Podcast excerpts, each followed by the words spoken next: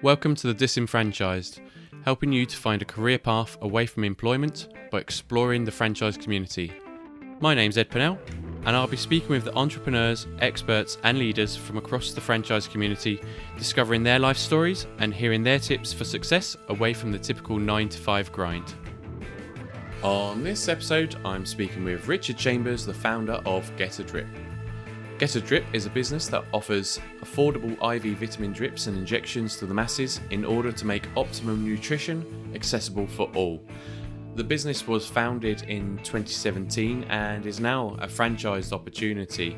But um, I'm really interested to speak to Richard on this episode because I haven't got a clue what an IV vitamin drip is for and who's using it and, and why they would be using it. It's it's a, a, very new concept to me, and I think that that's quite exciting in itself, especially because there's opportunity for people to to get on board with this brand and um, yeah, I, I, guess sharing his success. So, looking forward to finding out why um, set up a business in this area, what led him to do that, and and find out a little bit about his background to see what, what sort of person finds this this kind of world and um, and makes a business from it. You know, um, and also where where are these um, uh, locations? Where can you get these IV drips? It's yeah, it's it's going to be an interesting one, I think. So um, talking of interesting, I, I, find it interesting how everything in today's world is is personalized to the user. Or a lot of things are anyway, and uh, the, the most successful brands tend to have uh, availability 24 7 or know, personalize a process to fit the individual. And um, it, the businesses that don't are, are, missing out on sales opportunities. In fact, um, 30 billion pounds worth is lost in sales or missed opportunities every year in the UK alone. And that's quite a significant stat. And it's just because they're missing calls or don't have enough time to give the customers the service they expect and franchise brands are no exception. Uh, and that's where our sponsors for the podcast today, Cymphony, step in. Um, they offer outsourced customer support services, so you can focus on growing your business or your franchise while they take care of your calls, emails, and web chats. Uh, the idea is that they take the strain, and their team of customer experts will respond to your customers' inquiries and questions quickly and accurately while keeping them happy and coming back for more. Uh, the expertly trained team that they have provides live chat, email response, social media management, and phone call handling 24 hours a day, seven days a week, meaning you'll never miss an opportunity. Uh, if you want to check, check out Cymphony and find out more about their services for franchisees, franchisors, or, or general business, make sure you visit www.cymphony.co.uk forward slash disenfranchised. All right, no more chat from me. Let's jump straight into the interview with Richard Chambers, the founder of Get a Drip. Here it goes.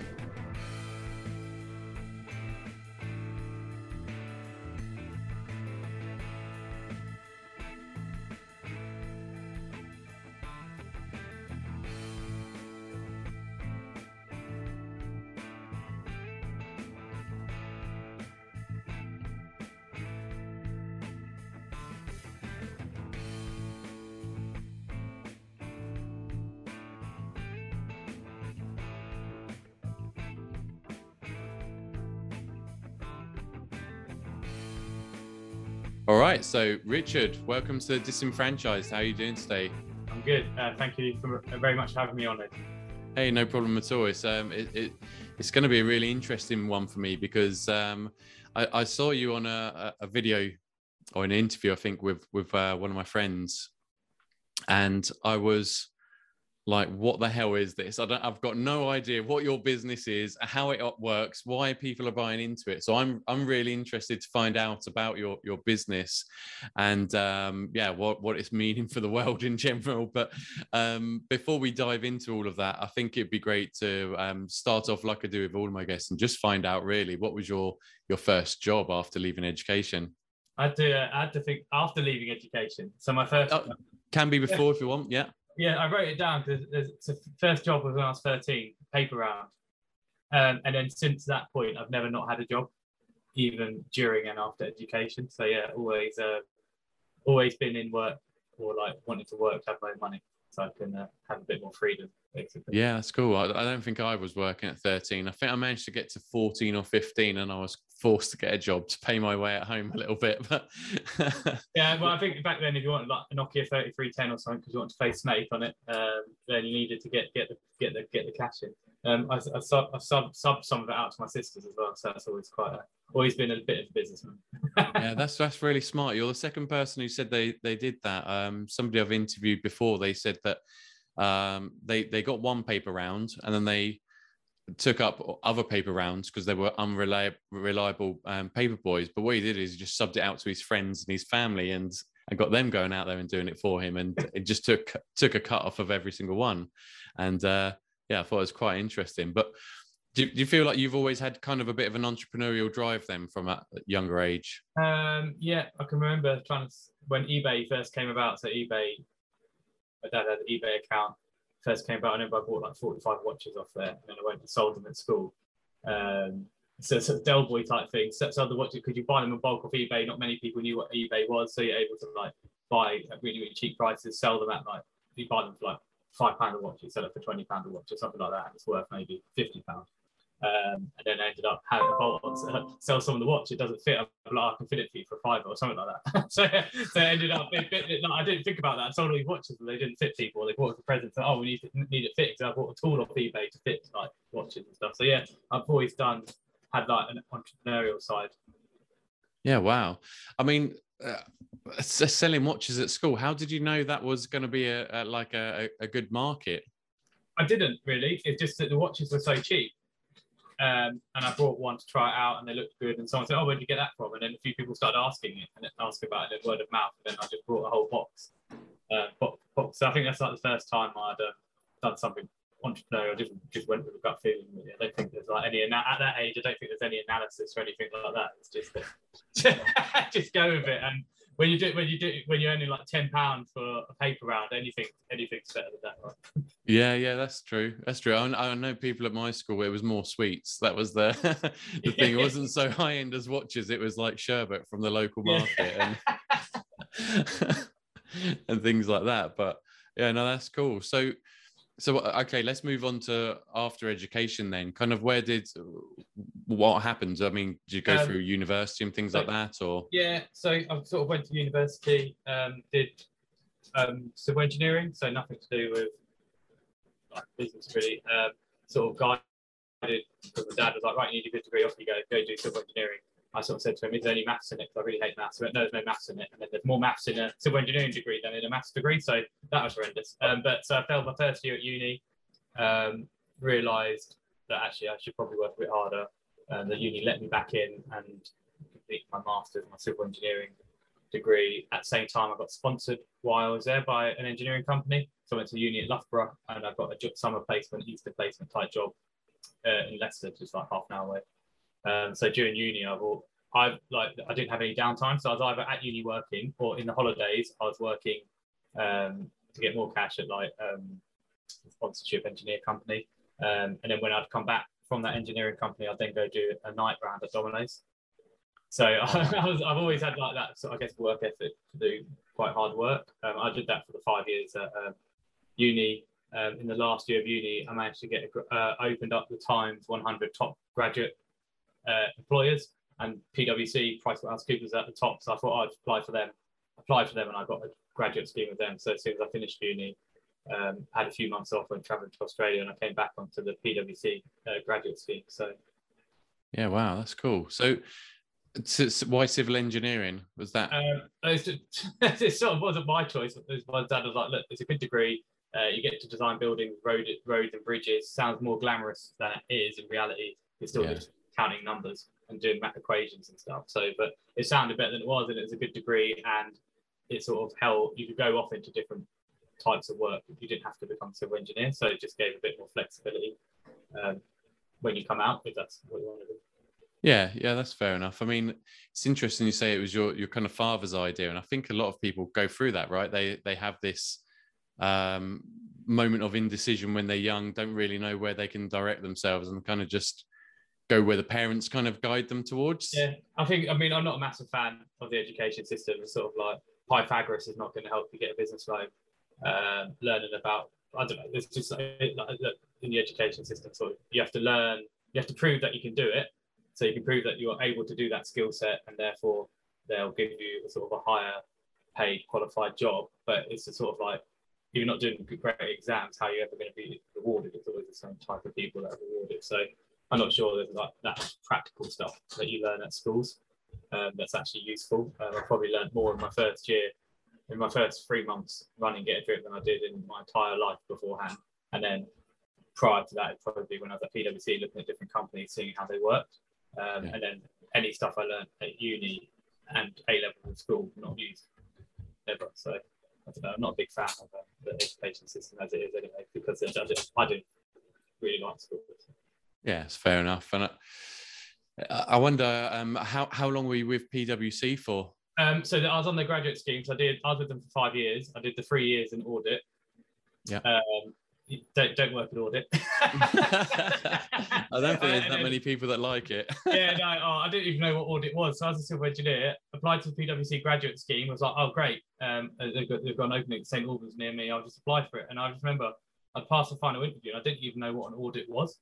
So um, yeah, that's it. That was interesting. But I did my three years with them, got my sort of chartered um, accountancy qualification, and then I moved to the London office, sort of real estate, financial due diligence type stuff for a couple of years, and then after that, when I started graduate. Yeah, wow. This is this is all sounding very far away from what your business is now. So how do yeah. talk talk me through your career a little bit and how you got to the point where you are now? Um, yeah. So in terms in terms of PwC, it's quite standard, right? They've just got they've got hundred different levels, and you sort of go level one, two, three, four, get your chartership, go five, six. So I sort of just worked my way up through like the corporate ladder, uh, but was not. I'd only ever probably give twenty or thirty percent of what I was actually capable of at work because it did, did, it's not it's not something I really want to do. And I think most people are probably in that place when they don't realise it go, actually, what am I doing here? Why do I actually want to do this with my life? Um, and you look at like say a partner at PwC and you're like, do I want to be in that position in 10 years? No. How am I going to get to it? Probably unlikely because I'm not able to give myself 100% because it's not something I really love to want to do. Um, so that was the sort of career. Um, get a drip was sort of I'm type 1 diabetic.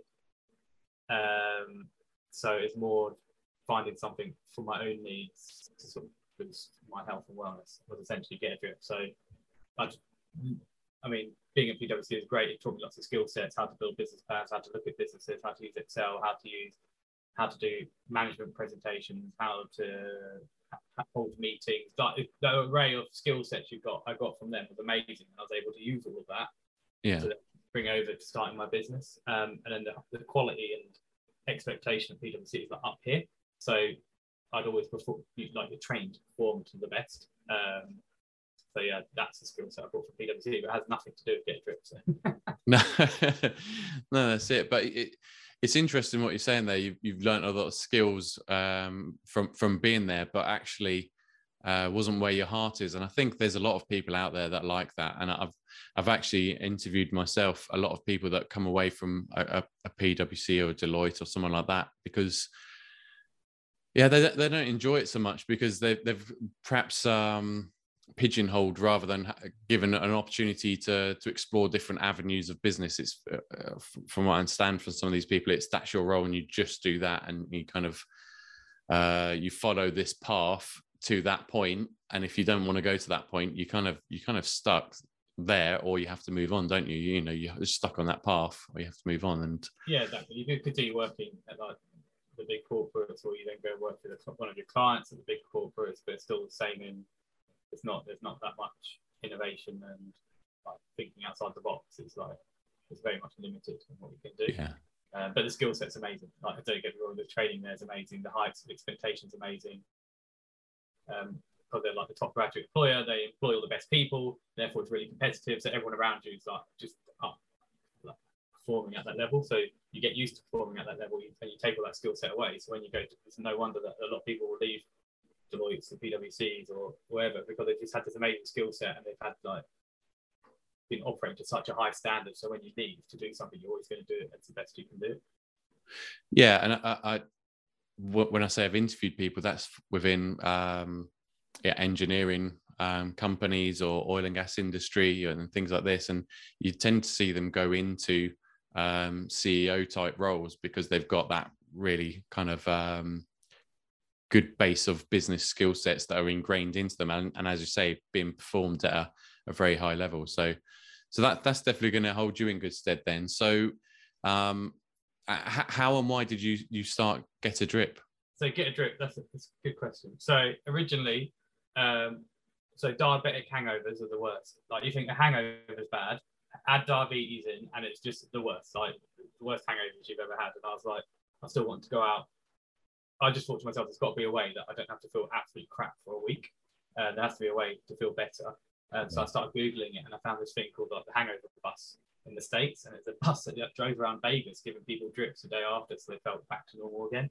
Um, so that that was my original intention. I was like, right, these this, this, this can help my diabetes hangover. All the people in the city, they don't want hangovers. They're all going to have a drip, and they're going to be uh, wanting to feel fresh the next day. I'll have a bus that drives around London, and people get on with a hangover, and they get off at work, so they get a travel ride to free for work. That was like the original idea. Um, so then I started looking at places in the UK that had had it, um, and then I discovered that actually it's more than just like a hangover drip. Like vitamin drips are like this whole like like hangovers sort of, sort of give it a bad name really. They tarnish it a bit, so push that to one side. Um, the vitamin drips have so many sort of health benefits that you can't officially say, but if you Google around them, there are tons of health benefits uh, around them. So I sort of then going, well, actually, I had this idea.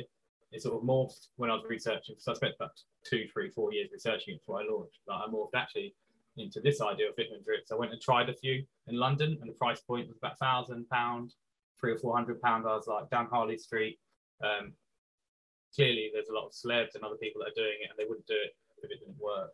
yeah, that. that's sort of the research and sort of why I started is actually to help myself. Um, at the time, I'd probably, as a diabetic, I'd end up in hospital two or three times a year. So there'd be like norovirus would come around. I get norovirus, and that's it. Bang, body can't cope in hospital. Give me a drip. Um, or this happened, get this illness, or it's giving me a tummy. But my immune system's just not great. Um, yeah. So I was like, there has to be something I can do about that. Um, since I started Get Drip, I actually, actually have been to admit to hospital once, and that's like five years now. Whereas before it'd be. I don't know where it's working too hard, being run down all the time, immune system, all of that stuff, and plus my medical conditions as well probably affected it. But that that's essentially why I started Get Drip. Okay, so what, what go go back to those um those those hangover drips then that are going around in in the US. What what's actually in them? So it depends. There's like different people put different stuff in them, but the main thing is just it's a, it's the, the base basic one is just a bag of saline. Um, it's got all, like, all your salts or Hartmann's. It's got like your electrolytes fit to your body, but essentially it's a liter of fluid. I mean, people do different sizes of the bags as well, but let's just say it's a liter of fluid that goes into your body, straight into your blood system. Um, biggest cause of hangovers, dehydration. So bypassing your gut, you're going to restore your electrolytes. It's a third of your daily intake for the day within like half an hour. Yeah, it's interesting because I I I kind of sussed, sussed that one out myself. That electrolytes were good for for for getting um, fluid into your body. So I I very rarely have hangovers, but of course, occasionally do have one. But but when I do, uh, what I'll do is I'll, I'll have uh, they're they're like um, like Beroccas, but they're um, for cyclists. Uh, I think it's High Five or something like that they're called. But I just pop a couple of those in, and I I had generally found that they are really good for me to to to, to relieve the the the issues that come from having a hangover. I guess.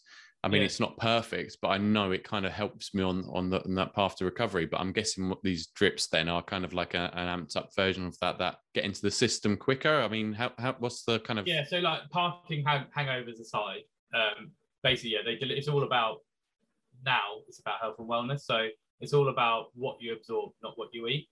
Um, the amount of times we have the per, a client come into the clinic, they've got the perfect diet, they're on the perfect supplements, they're eating nutritionally balanced food.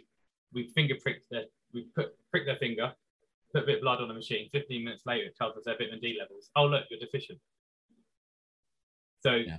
like, we, are doing a bit of research at the minute. We've got, we've got about a thousand results, and we're looking at like that, but like 95% of people are deficient in vitamin D. So if all these people are eating the right foods, they're getting outside, this is all year round as well. It's not just in winter when there's not much sunlight. But like if they're doing all of this, they're still deficient, and that's just vitamin D. You could probably argue it's the same for all the different classes, and so it's more what we look at is it's more about what you absorb rather than what you eat because you can eat the right foods, but if the food's over farmed, um, if your DNA is missing, so we do DNA testing to look at people's DNA. Um, if your DNA is missing certain genes, you can't absorb certain foods. If you're not eating the, like the right food types and like stuff, there's like studies that show like 100 potatoes is equivalent now is equivalent to like one potato X amount of years, like 50 years ago. The food just doesn't have the vitamin C in it it used to. I think there's a stat 23. You'd have to eat 23 oranges today to get the same amount of vitamin A from one orange from the 1950s. So like the food population's gone up, we're having to overfarm, where food moves around sources, and basically people just aren't getting the right nutrients into their blood system. So that's sort of where we come in because we can do blood testing, we can do gut testing, we can do DNA testing, we can do like, medical histories and stuff, and then we can really tailor the product, but it's delivered right into their blood system. So it bypasses all this malabsorption and gut issues. Like it, out of the five steps to get into your blood system, it's step five. So it bypasses all of that, and you get 100% of the dose into your blood. Yeah, it's starting to make more sense to me now. I can I can I can see it, but um, I'm, i want to come. I want to dig into that a, a, little deeper in a, in a moment. But before we do, I, I just want to kind of find out. Okay, so you, you've done this research and, and understand it. Uh, you know, got to a point where you're understanding the opportunity. How did you take the step to move away from employment into into to starting up this business, and how did you find it? So I try. I did absolutely everything I could before I handed in my notice. Um, there's one point I was doing this market research trying to find out about different companies because a lot of them are medicinal products. It's really hard. It's really hard at the start to get information on prices. So I was doing a lot of research, and like one of the directors called me into the office and was like, "Oh, we've had this email in. What's this um, vitamin drip?" I was like, hmm. "I've done some like market research, but sent it off for the wrong email. The email's oh, no. And it's just like, oh yeah. So that's when I started to think, oh, it's starting to clash now a bit with work. Um, I'd work really hard. Like if there's a project on, I could work till midnight or 1 a.m. But then when there's not a project on, any downtime or evenings or weekends, I'd spend on, on the business plan, uh, market research, trying to test test the idea. Um, so I did as much as possible before I then handed in my notice. I think I handed in my notice and I finished in September, and the business started trading in October. So literally, yeah. I did it right. I planned as much as I could right up to the point uh, before I launched. Um, and that included stuff like we were trying to go around to find locations for the business, and you'd speak to landlords and then think, what, what the hell? Like, like imagine like we've been around we're in like big shopping malls now, but back then it's like no one had done this on the high street. It's like, what, no thanks, not in my shop. Um, so yeah. no one would give us space. So then what we had to do is we had to make a van. So literally we built a clinic on wheels.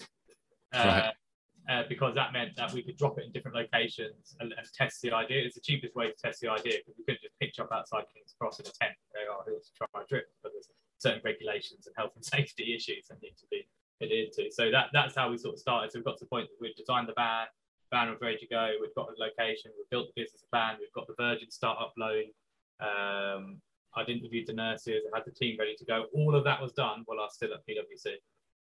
Yeah, wow. Um, and only then, once I had a start date and the first training date, was I then handed my notice. How, how confident did you did you feel that this was going to be successful?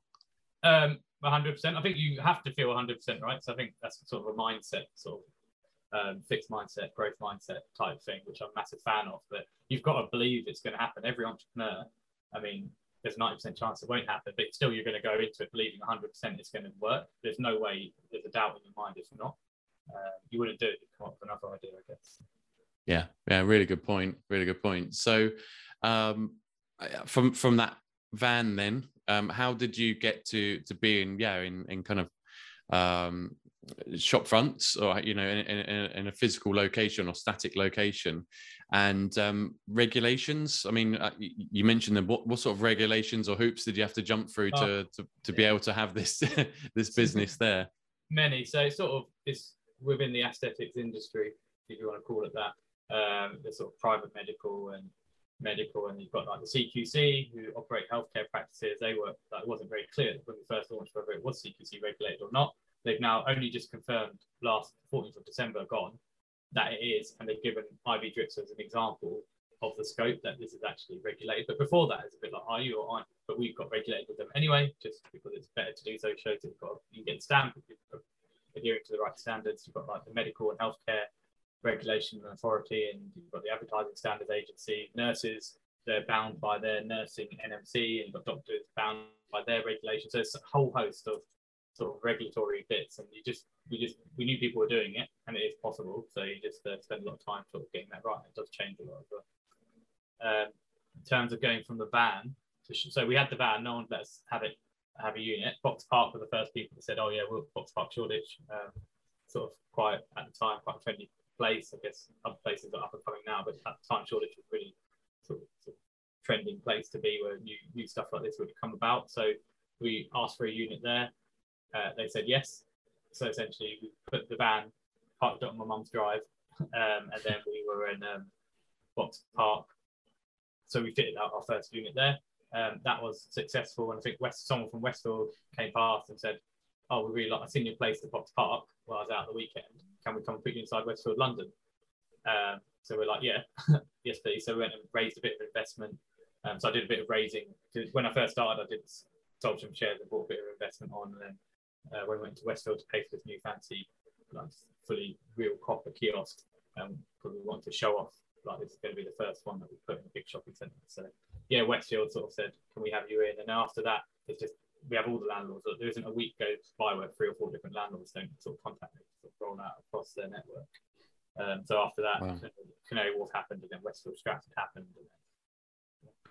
Wow. So, uh, so eh, I think the first thought I had when I heard about this was who's using your, your, drips and and and why you know what i mean uh, if you feel you've got generally what what I, in my perception of what what happens is when people feel they've got a they feel a bit low on energy or something like that they go to kind of like um, maybe Beroccas and stuff like that and then they go to the doctors maybe if it's a bit more serious. So I, I, get what you're saying. You're you're hitting in getting people uh, a shortcut into step five right when they actually feel better really quickly but um, yeah, who, who's who started coming to your your your site and to your van, and and why? What were their reasons for it? Um, it's such a good question. Um, everyone, basically, there's there's so many people that have. So let's take B12. B12, you can give it an injection in the arm. Um, and the NHS will give it to you monthly, but you have to be really deficient, right? The NHS isn't there. So we're talking about like optimum health and nutrition, and like your like there's it's not like it's not black and white. It's not you are deficient, yes or no.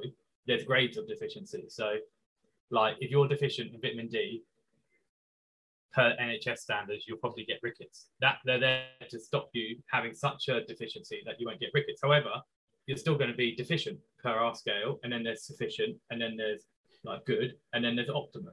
And so that's the whole scale of every type of vitamin there is. Just vitamin D as an example, B12. Um, so you go to the NHS. The NHS is there to help people when they're critically ill or acutely ill. Uh, they're not there to help you. Like you, like if you've got low vitamin C, you have scurvy. But if you have low vitamin C but not low enough to have an impact needing the NHS to intervene, then, then what do you do? Um, then yeah. you can go to your Beroccas and stuff, but a lot of people will take these tablets and don't feel better. They have our drips instantly, they feel better. You go measure their bloods, they can see the effect straight away on the levels. Um, word of mouth is a big thing. Um, there's a lot of people in the UK that have various different deficiencies, and a lot of people sort of have hacked their own health and they know their own health in and out. Uh, and they'll come to us telling us exactly what they need, and here's these medical things, and I know I need this, and I need this, and this. Uh, we do some stuff around DNA testing. Um, so basically, you're testing DNA, and if you're missing certain genes, you can't absorb the nutrients from your diet and supplements. So then what do you do? The only reason, the only way to do that is to bypass it and go intravenous. Um, yeah, yeah. Stuff, vitamin D blood test. If we're testing people's blood for thirty pound or whatever it is, uh, get the result in fifteen minutes. Everyone's deficient. You're going to be like, oh man, I'm taking all these supplements and I'm still deficient. So then you have an injection because you know it's going to last for three months and you get a high dose. So. That, that, that's going to be my next question. Actually, is how long is this effective for? Um, um, it, it's completely variable for like every person's your, your lifestyle. If you're going out every single night on the lash, it's going to be completely different to someone that doesn't. You've got underlying medical conditions. It's completely. This again, it's different. Your DNA is different. Every, everything is completely different. So it's tailored. Some people need it more than others. Um, most people will come to us like when they. So a lot of people might go, "Oh, I've got cold and flu season. I've got cold and flu. I feel absolutely rubbish. I can't get out of bed. I'm going to go get a drip." So you obviously we see a lot of people around that time of season just want to pick me up uh, because they've got that that unwell. But they're also taking all these supplements as well. So a lot of people don't notice any. If you ask if you actually stop taking the supplements, do you actually notice a difference? Yeah. Yeah, it's interesting. I mean, uh, my my wife um, uh, has no thyroid, so vitamin D is. is she on then? Yeah, yeah. I've got, I've got I'm underactive thyroid as well, so it comes with the diabetes. So. Yeah, alpha alfacalcidol and yeah, all that kind of stuff she she takes because um, yeah, we we'd gone traveling um for our honeymoon and there was one point where um, had been drinking and a bit dehydrated and, and, stuff like this. And in the morning, yeah, she kind of uh, started to have a bit of a seizure because of the lack of um, vitamin D. So, um, yeah, I can see that in that scenario in particular for her, that would have been great to have had a drip and not worry about because she'd forgotten to take the tablets the night before. Yeah. Sorry, I should have said because we were drinking, but key factor there. yeah. but yeah, I could see where you know that could really, especially if you're going traveling, to to know that you're kind of covered for that period of time or for a certain amount of time. That's that's quite beneficial. Um, but just in general day to day life, I know every single night she has to take these tablets, and it might just be quite nice for her lifestyle not to have that, just to have it once a quarter. Yeah. Um, she's used to having blood tests anyway because she's uh, so, so, the injections it's not an issue for her. So, um, yeah, I've, you've got me thinking now. Yeah. Maybe that's maybe we're recording this on Valentine's Day, so maybe that's a Valentine's Day present I get for you. Go to the gift card shop. Look, we'll probably get you in anyway as a favour for the, the having us on. So, um, but yeah, so yeah, all types of people. You couldn't narrow it down. You obviously got we have like big celebrities that come through to us, like huge names, like 50 million followers on Instagram type thing. Um, and then we've got sort of like people that work hard, they're in the city, they're, they're people that live in cities who get more pollution, they want stuff like glutathione to detox more. People might have skin conditions, glutathione's known a bit C good for that, and um, for collagen production, stuff like that. So literally there's so many different types of people that come to us, but they go through our doctors and nurses and they'll end up having a tailored package. Um, we've got a list of like these are all the different vitamins, here's all the therapeutic indications, and here's all the medical histories, and that is what that means. It's, it's all tailored to each person, but you'd be amazed the type of like the variation of our clients is humongous. Yeah. Yeah, it's cool. It's, I'm certainly learning learning a lot about the, this this new world. It's completely new to me. I'm perhaps because I'm out in the sticks, maybe. But um, well, there's tell you over during COVID, I was taking this um, well-known branded name of vitamin D tablet, uh, because so we just brought out the, the injections and we brought out the instant testing. So we're like, right, let's do some trials. And so I took this super high dose tablet every single day for three months over summer, so the sun was out, and my vitamin D levels plummeted week on week, month on month. And I was like, so it's, it's all about what you absorb into your bloodstream. And I think there'll definitely be this this big sort of reckoning in the next life because there's so much going into health and wellness at the minute. There's those health tech companies. You've got free can do blood tests at home. Let's get checked, do blood tests at home. Uh, people are starting to get more information. It comes onto apps, and then suddenly people are going to start going, "Hang on a minute, I'm taking a vitamin D supplement every day, and my level's going down. What's that about? Oh, why is it not optimum?" And people will start to realise that actually the quality of the supplements out there is actually quite poor, like 90% of them anyway. Yeah, you're you're right. The the wearable tech is going to help us to know our bodies better, isn't it? In the in the long run. Um, as COVID came in, I, I, I saw uh, an article.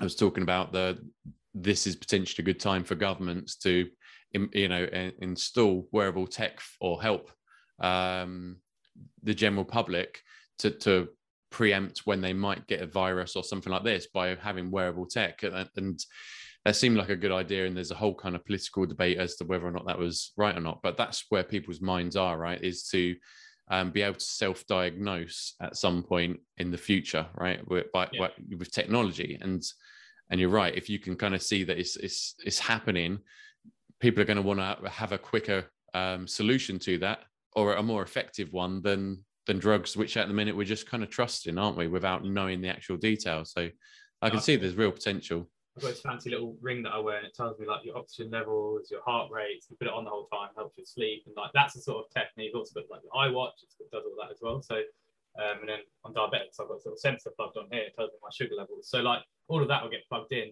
Um, Yeah. It's always a strange one in this country because because we have the NHS, everyone thinks, oh, if I'm ill, I'll just go to the NHS. But nowhere else in the world has that free healthcare system. Uh, a lot of countries say, like Switzerland, you pay in your um, you pay in your insurance, 100, 200 pound a month, whatever it is, um, and you get the standard of care is suddenly up here. Suddenly they are able to look at optimum levels. And if people are at are healthy and have these optimum levels, the long term stress on the NHS will be less. Um, the long term people are going to be healthier when they're older. Uh, there's going to be less it's for the environment. There's loads of the, the amount of sort of environmental impact and everything else when someone's in hospital each day in hospital, the amount of equipment being used and time and resource. Um, if you could have a healthier elder population, then that's going to be a good thing for everyone. Um, but at the moment, the NHS is, it does a good job. Of what it does is helping those that are really ill. But what about those that feel crap all the time, but they're not ill? Um, and it's sort of like a lot of people go to the GP or I'm overweight, or I eat, eat three bits of fruit a day and I go to gym. It's like easy enough to say, like, but actually doing it and putting stuff in place, like, yeah, this health tech will obviously help push all of that forward. Yeah, sure. So when when did you start Get a Drip? Um, October 2017 is when we actually launched. So that's when the van opened and we took our first sale. Um, and then before that, I spent a few years obviously working on it in the back. Yeah, of course. But yeah, October 2017 is when we launched. Yeah, okay. And um, you, you're now a, a franchise um, business. Look, I've got, we've got I even got our um, BFA certificate arrived the other day. So um, you can't see it's blurry. Fantastic. yeah, It's a bit yeah, blurred, but yeah, we got the stamp. excellent. So how, how long ago did you franchise? Um, not well. So we started looking into franchise in 2018, 2019. Um, Okay. So there's a consultancy called Ashton's. I'd recommend for anyone looking at franchising. And sort of we spoke to three or four consultants, and then we went right. Let's go with Ashton's. And sort of at that time, we had one clinic that had been running. We were having tons, hundreds of applications for franchising. Basically, people see the idea. Oh my god, this is amazing! I want to put it in my hometown. I want to put it in the city. I want to be the first to do it in this country. And so we were getting all these applications, and we're like, oh man, we need to um, need to franchise because like we're not a health tech, we're not a tech company. So if you want to scale a bricks and mortar business, the only way really to do it quickly and financially sustainably is franchise. Um.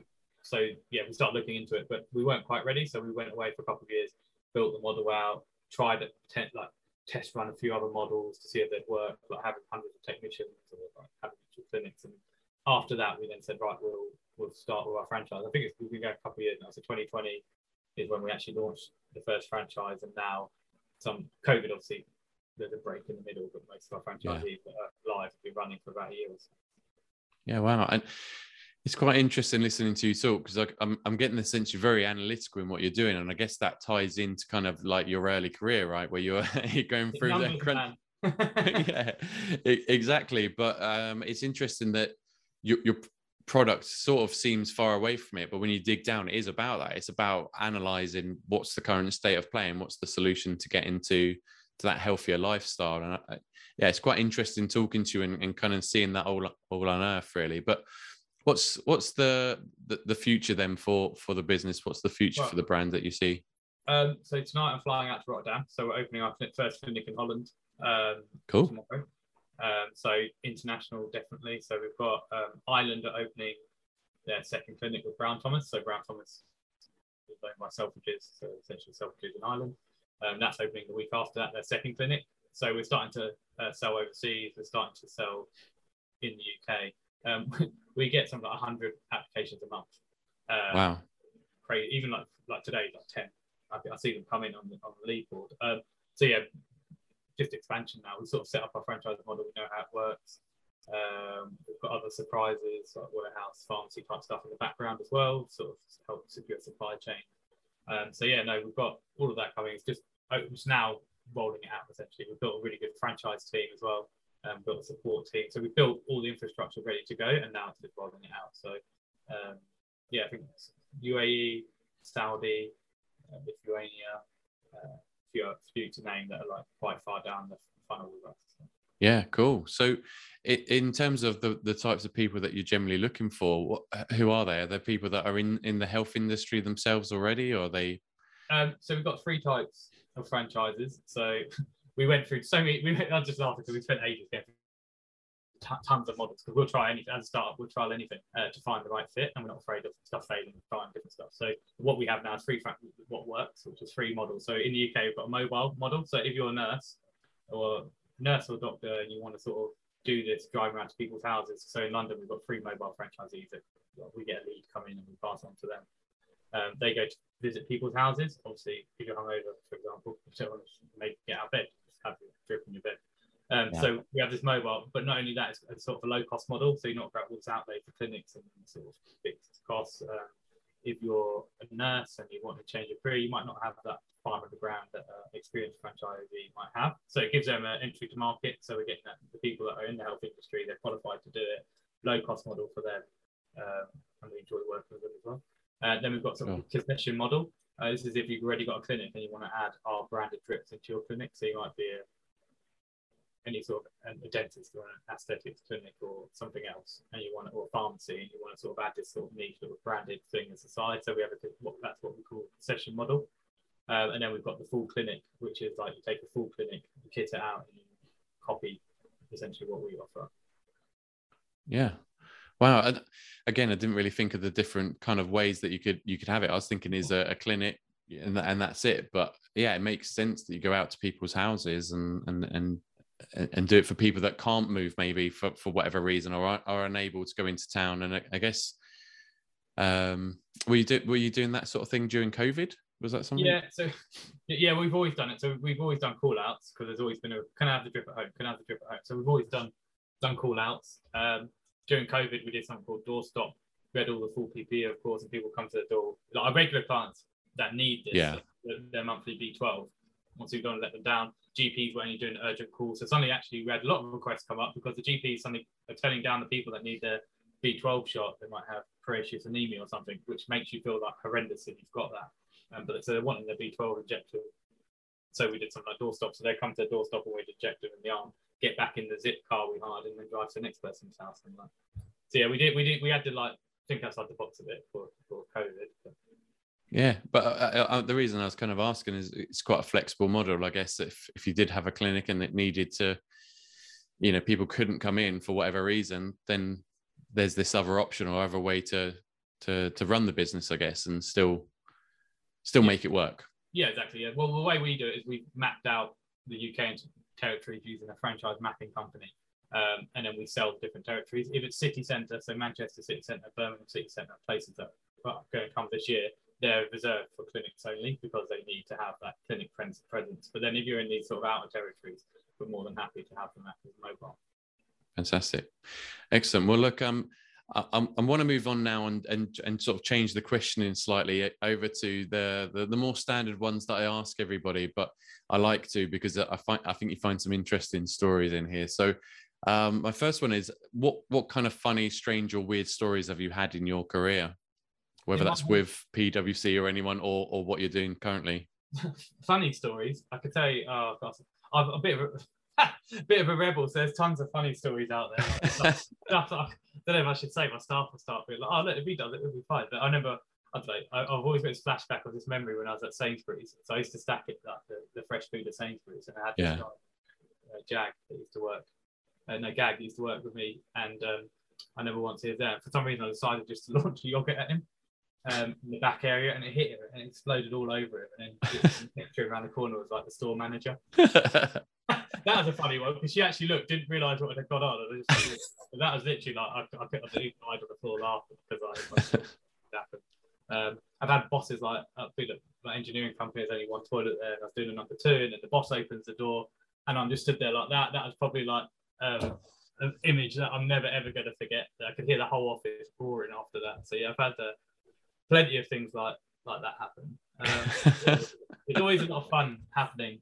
Like even at Get a Drip, quite um, relaxed. We're not like we're not the culture like the big four PwCs. That doesn't happen at Get a Drip. It's more like work hard, play hard, enjoy yourself. Yeah, I'm getting I'm getting that feeling about your character. Is you know it's it's you're very analytical and want to make sure it's it's done right before you, you sort of go full into something and push too hard. But uh, I think that's a good approach to take. But there's a lot of fun in yeah. that as well. Like I don't think you're. You, when you when you hear that, when you hear the word analyst, sometimes people think stuffy, right? But I'm not seeing that with you at all. From no, I sort of like one of my investors says that you if you hire an accountant, you want an accountant that you can't take to a dinner party. Whereas I'm sort of the opposite of that. So I've never, and that's I was never destined to be an accountant because it's just not like, sitting still for that amount of time and doing that. Like I have that analytical side to me, but I wouldn't want to be sat behind a desk doing it all day. So. Yeah, no, that's cool. The people part's massive, right? The culture get drip. It's a good one. People are happy. We want people to be happy at work. So yeah, and, and health actually is quite um it's a personal thing, isn't it? You know, not everybody's quite happy. It, not everybody wants to share all of their personal details about their health with everyone. Like um, hardly anyone does really, do they? So you've got to be able to build up that rapport, to build that trust with them, I guess. So uh, yeah, really important. All right. So um, next question then is any proud, proud or inspiring moments? Um, what for me? Or... Yeah, for you, for you again in your in your career. Um, my, I think I've always like an averagey type student at school. So like I think I've got one A, B, C's, D's, E's um, at school. So then when I when I got my degree and I failed, keep keeping to my normal route, I failed my first year. Um, when I went back, then I sort of got on the bachelor's, did well enough to get on the masters, and got a first. So like that was a massive thing. Oh wow! I literally worked for like five years to get that first. So that was a huge huge one. Um, like becoming a chartered accountant, that was a big one. The amount of effort that goes into it, and probably because you don't like doing it as well. The amount of effort because you don't like doing it is a big one. Um, we won an award, uh, so uh, British Business Awards, like uh, Health and Wellness Company uh, category of the year. That was amazing. That was the winning award and recognition for the work you do, and having like other people validate that. Um, like that you're always proud of those. But I mean, it's when we, you hear about stuff that our staff do, that's probably when you get the proudest, or like you see customer feedback that's absolutely amazing and praising the staff, that's when you feel the proudest because essentially like you've created this culture and way of working that is fed back to you that your clients can even feel and embrace how amazing it is. So that's hands down beats everything. Customer reviews, oh, you saved my life, I literally couldn't move for weeks, or you've done this and you've done that. And that stuff is amazing as well. So yeah. No, that's really cool. That's really nice. And then um, my, my last question I wanted to ask is um, so you, have been in the franchising world a little bit now uh, for for the last couple of years. So it'd be interesting to find out from you if if you met somebody who was looking to buy a franchise, what would your one piece of advice be to them? Um, number one, make sure it's an accredited franchise. So if it's in the UK, uh, BFA accredited, uh, because it took us a year and a half, maybe a year or more, just to get through that accreditation. So you know they've been through the, the rigor of, of it and the sort of stat has been tested. Um, so no matter what you're going to do, make sure it's accredited so you know it's decent because there's thousands that probably aren't. Um, yeah. So make sure it's accredited. Uh, do your research. Um, be sure it's something you want to do because sort of when we're looking at franchisees, um, my opinion is that if someone a franchisee should be able to run it better than I ever could. Oh, so I anyone that I employ ever could, because it's their business. It's they've got to put the effort in. Um, so commitment, making sure you're ready for that commitment. As, as much as you, you might think it's a 30 40 hour week, it's your business. You're probably going to spend 50, 60, 70 hours doing it. So, sure. Um, making sure you're ready for that commitment, uh, having that sort of growth mindset as opposed to a fixed mindset. Like I can't, not not that I can't do it or I don't want to do this challenge or I'm not good enough to do this. It has to be the opposite. Like this is an opportunity, I can grow, etc. So having that sort of mindset uh, positivity as well. Um, because like we have all sorts of applicants. Some have really detailed business plans, some don't. Some do this and some don't. But the rapport and the positive positivity always wins through. So. Yeah, fantastic. Really good advice. So thank you very much for for that, Richard, and thank you very much for spending so much uh, time with us today and um, for sharing your stories. It's been really good to get to know you and and learn about your business because it's um, something that's completely new new have out I there. Have I sold it to you now? Have I sold it to you? I'm not. I'm not a lover of needles, and um, I'm not sure. I'm not sure about for me, but I think it could could work for my my wife. You know, I think it's. I'll test it out on her first. That's yeah. what I'm saying. it's, it's always the men that faint as well. Yeah, I, I, I never uh, fainted for anything like that until I had uh, a, cannula a while ago. Um, I thought I had a, appendicitis, had a cannula put in, and um, yeah, I, I, I, could feel myself starting to to go, getting hot and sweaty, and that's as close as I've come. But uh, yeah, she she's it's just like fun for her almost. Yeah. To... Well, if she wants to, tell her to pop down. I'm sure we can sort out. Fantastic. Thank you once again for your time, Richard, and um, yeah, take care. Bye bye. Thank you very much for having me on.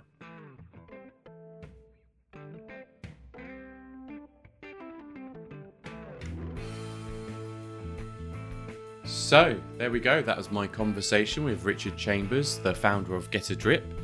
I really enjoyed that conversation with Richard. He's quite a fun guy to, to speak with and um, has very interesting perspective on the world. And I think it starts from his, his early days as a, a young entrepreneur, you know, selling watches to his friends. I don't think there was too many people thinking about that at that time. But it, it was interesting how that entrepreneurial individual then as a as a kind of moving into those teenage years and, and moving sort of towards the end of education in in high school or in secondary school um, he was kind of almost pushed into uh, further education because kind of lack of direction really but um, yeah he, he's an entrepreneur you know it's no surprise he's gone back into that world uh, it just makes me think you know uh, why why hasn't someone like him maybe been supported at that that younger age in, in finding that path into entrepreneurship? And I think franchising potentially could be a vehicle for that for some people. But um, yeah, it's it's all about kind of understanding what the options are, I guess. And um, it's a topic that I I'm, I'm, i care about quite a lot. But um, going back to the the conversation with Richard, it was um, a business that obviously was born about from his need and doing some research found a, a huge opportunity really um, when, when you look to the american market yeah it's massive over there you know for, for anything and everything um, in terms of the, the, the iv drips for vitamins and i think he's he's caught on to it quite early and is now becoming the leading brand in this space. And that's quite an exciting prospect, especially for anybody who's looking to join his franchise brand. Um, be, being part of a brand like that means there are a lot of opportunities for you to have success as long as you obviously follow the model within within the franchising industry. But um, what, what I like is that he's he's already had the big idea right? And anybody else can now buy into it. And that's that's something that I love about the franchising industry is you don't always have to have the big idea yourself. There's somebody out there who's already found the big idea perfected it and now uh, five years later after starting in 2017 I think it's it's probably a great time to, to join his business. And and um, you can see that in the number of leads he's getting contacting him about um, about the opportunity. So um, quite an exciting one to, to take a look at and, and keep keep uh, tabs on as a business. So I'm, I'm looking forward to seeing them them grow. Um, his advice at the end there, again, all very relevant. I think I've I've heard it quite a few times that you know that accreditation with the BFA, if you're looking to buy a, a franchise, that's that's really important, right? That's um, th- these franchise brands have gone through a lot. You know, it's not just a case of uh, filling an application form and off you go. There's a lot of detail that goes into uh, the accreditation, lots of conversations back and forth, and making sure that this is a, an ethical brand. Um, so yeah, if you're if you're out there looking around for for for opportunities like the sound of franchising, um, check out the BFA and, and, make sure that the the brands that you're looking at are, are accredited. It it doesn't completely um, guarantee that this is going to be a successful business, but at least you've got some security knowing that somebody else has done a lot of scrutiny on their brand before you do. Um, there are brands outside of the BFA that are fantastic as well, I have to say, but um, you're going to probably need to scrutinize them a little bit more yourself as well. And, and there's a, another uh, accreditation firm as well, the QFA, that it's worth looking at what they're doing there as well. So that's pretty much it from me on, on this uh, episode of the podcast. Thank you very much again for for listening. Um, final shout out to Cymphony, the, the sponsors of this podcast. Uh, if you're interested in finding out more about what they can do for your business and help you to maximize uh, the, the, customers that are approaching you on various different platforms, make sure you check out www.thefranchise www.cymphony.co.uk forward slash disenfranchised. So, all that's left for me to do is say thank you very much for listening to this episode. Make sure you check out some of the other episodes that we've got. We're up to about 46 now, I believe. So, Lots of great advice and information in there from experienced entrepreneurs and, and franchisors. Um, you can find more information about us and what we're doing on www.thefranchised.com. And I hope you to hope to see you on the, another episode. Thanks very much for listening. Bye bye.